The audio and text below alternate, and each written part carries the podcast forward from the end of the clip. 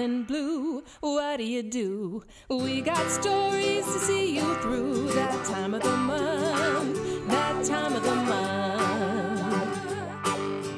Need a fix? Come get your kicks. We got tales by kooky chicks that time of the month,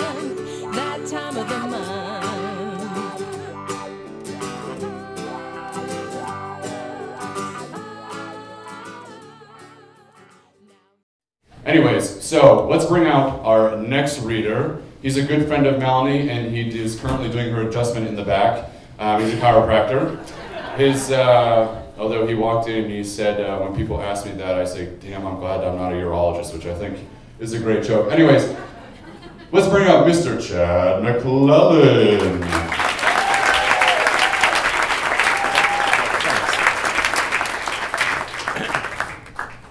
I, this is a sorry a testament to my tattoo.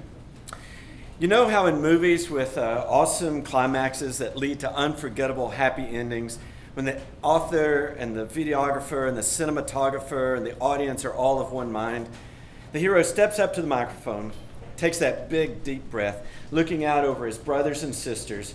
Then you see that change in his posture, that look in his eyes, created unmistakably by, by, by God Almighty Himself. And he takes his prepared speech, he rips it to shreds with the gusto and bravado of a legion of the Ar- Roman army. Well, you know what? You won't get that with me here tonight. Instead, you get to hear about my parents and a couple of aunts finding out about my tattoos. There's no hero, there's no gusto, uh, there's no look besides my to- own totally introverted ground staring. I don't even think there's a climax, and there sure as hell is no ending. Uh, because six years later, I'm still enduring the disdain of my elders for my ink. Uh, so, where to begin? I was raised in a very southern, very conservative, very rural home. In other words, we're sort of like Beverly Hillbillies, uh, minus the Beverly. We weren't naive people by any standard. Uh, we were well traveled. My dad was retired by the time he was 57. We were just unwavering on some social issues. Like, if you read anything else except the King James Version of the Bible, you were going straight to hell. And if you got a tattoo, you were going straight to hell. Or at least to the gates of hell, because just plain hell might not be sufficient. Uh, Maybe more like the DMV or Green Hills traffic at Christmas time. As an aside, Jennifer, my wife, usually tells this story. And what I mean by that is she asked me to tell the story, listens in an agitated state for maybe 17 seconds, then tells the story herself. So if you look away for a second and the blonde with blue eyes and big boobs is standing in my place, help me back up. Thanks. Or just call me Kate. Anyway, I think the best advice I ever got from a tattoo artist is that once you've figured out what you want to permanently put on your body, go away and think about it. Then, once you've done that, go away and think about it some more. Lastly, if you're still hyped about it at that point, take a Sharpie, draw it on your child or someone else's child, and see how you like looking at it from a distance. Uh, I made that last part up, but it's really not that bad of an idea, especially if your kids go to school in East Nashville.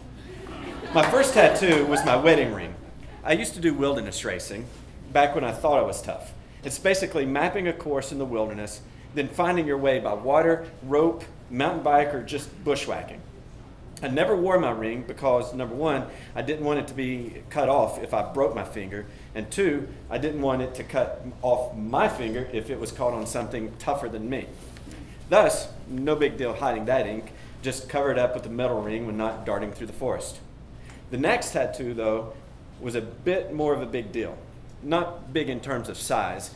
The artist had to shrink the drawing three times to finally fit it on my bicep. It was big in terms of what it means to me. And in terms of, unless I wear long sleeve shirts for the rest of my life, everyone's going to see it. This one declares that I'm a believer, just like my parents, if they were 30 years younger and regularly ate at a barista parlor. It's the ichthus fish, the Jesus fish, uh, but mine is meaned up a bit to better match my personality. Above it, written in Aramaic, is the phrase Jesus freak, which I think wins me some kind of uh, Christian hipster award. A few weeks after I'd been inked up, some of my family was in town to watch our boys playing in various sports tournaments. Nervous about them discovering my secret, I wondered to myself, what would Jesus do? As badly as I wanted them, long white robes were out of the question. So instead, I wore those uh, three quarter length baseball jerseys, and I was successful for about a day and a half. I'm not sure if I am even really an actor in this story, uh, more of a fixture, a prop, maybe a pawn. This story deserves so much more preamble than actual story because seriously, I mentally checked out for most of the weekend they visited, and that Jennifer, my lovely wife, dealt with most of the repercussions. I may have been born in 1969, but I am embarrassed to say when the people that brought me into this world raised, and raised me are around, I'm at best 17 and more likely 12. I finally regressed into that inner child. I was quieter than normal, staring at my feet, fumbling between games between Murfreesboro and Brentwood, and certainly not raising my arms to cheer, stretch, or sniff to see if my deodorant had failed. then it happened. In between games, between innings, between the sun and moon and colliding, who knows, who cares, I was walking over to the dugout from the stands when one of my aunts squealed. She squealed and lifted my sleeve a bit many, many questions. What have you done? What is that?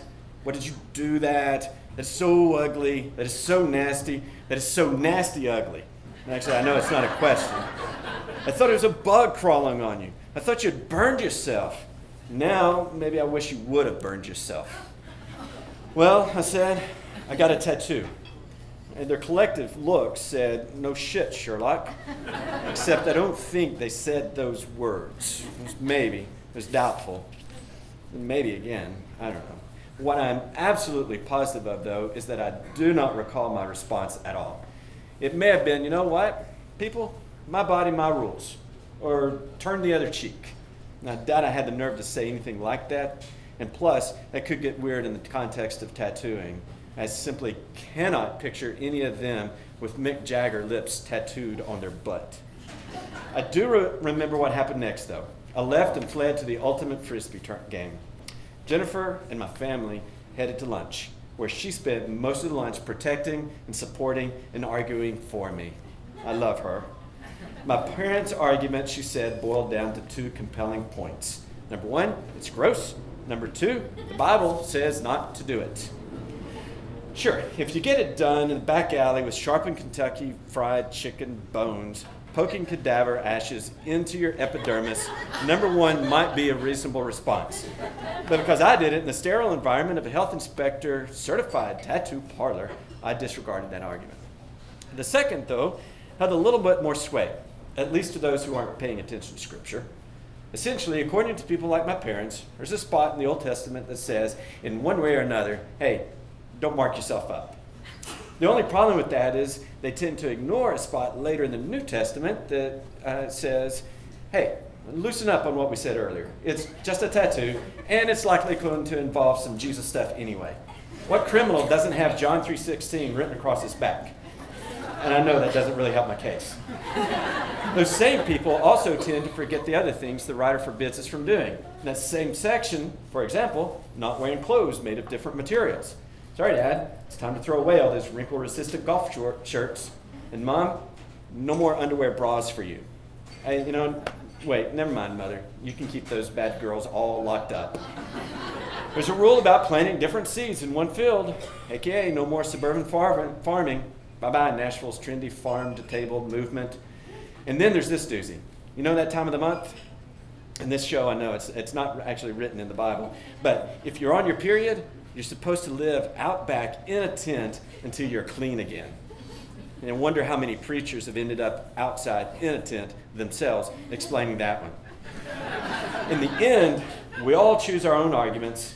I'm all right with having one thing we disagree about. They still love me, I love them, but I still want my tattoos though. Because once you get one, you want more.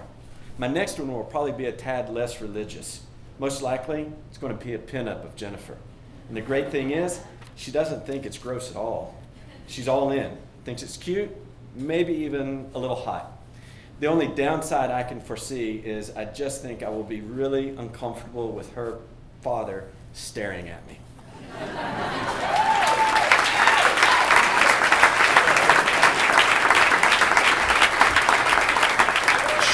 Nick Well, good Irish boy. Now you heard, go spread the word. They're funny, smart, and so absurd. Happens every month. It's the neatest story.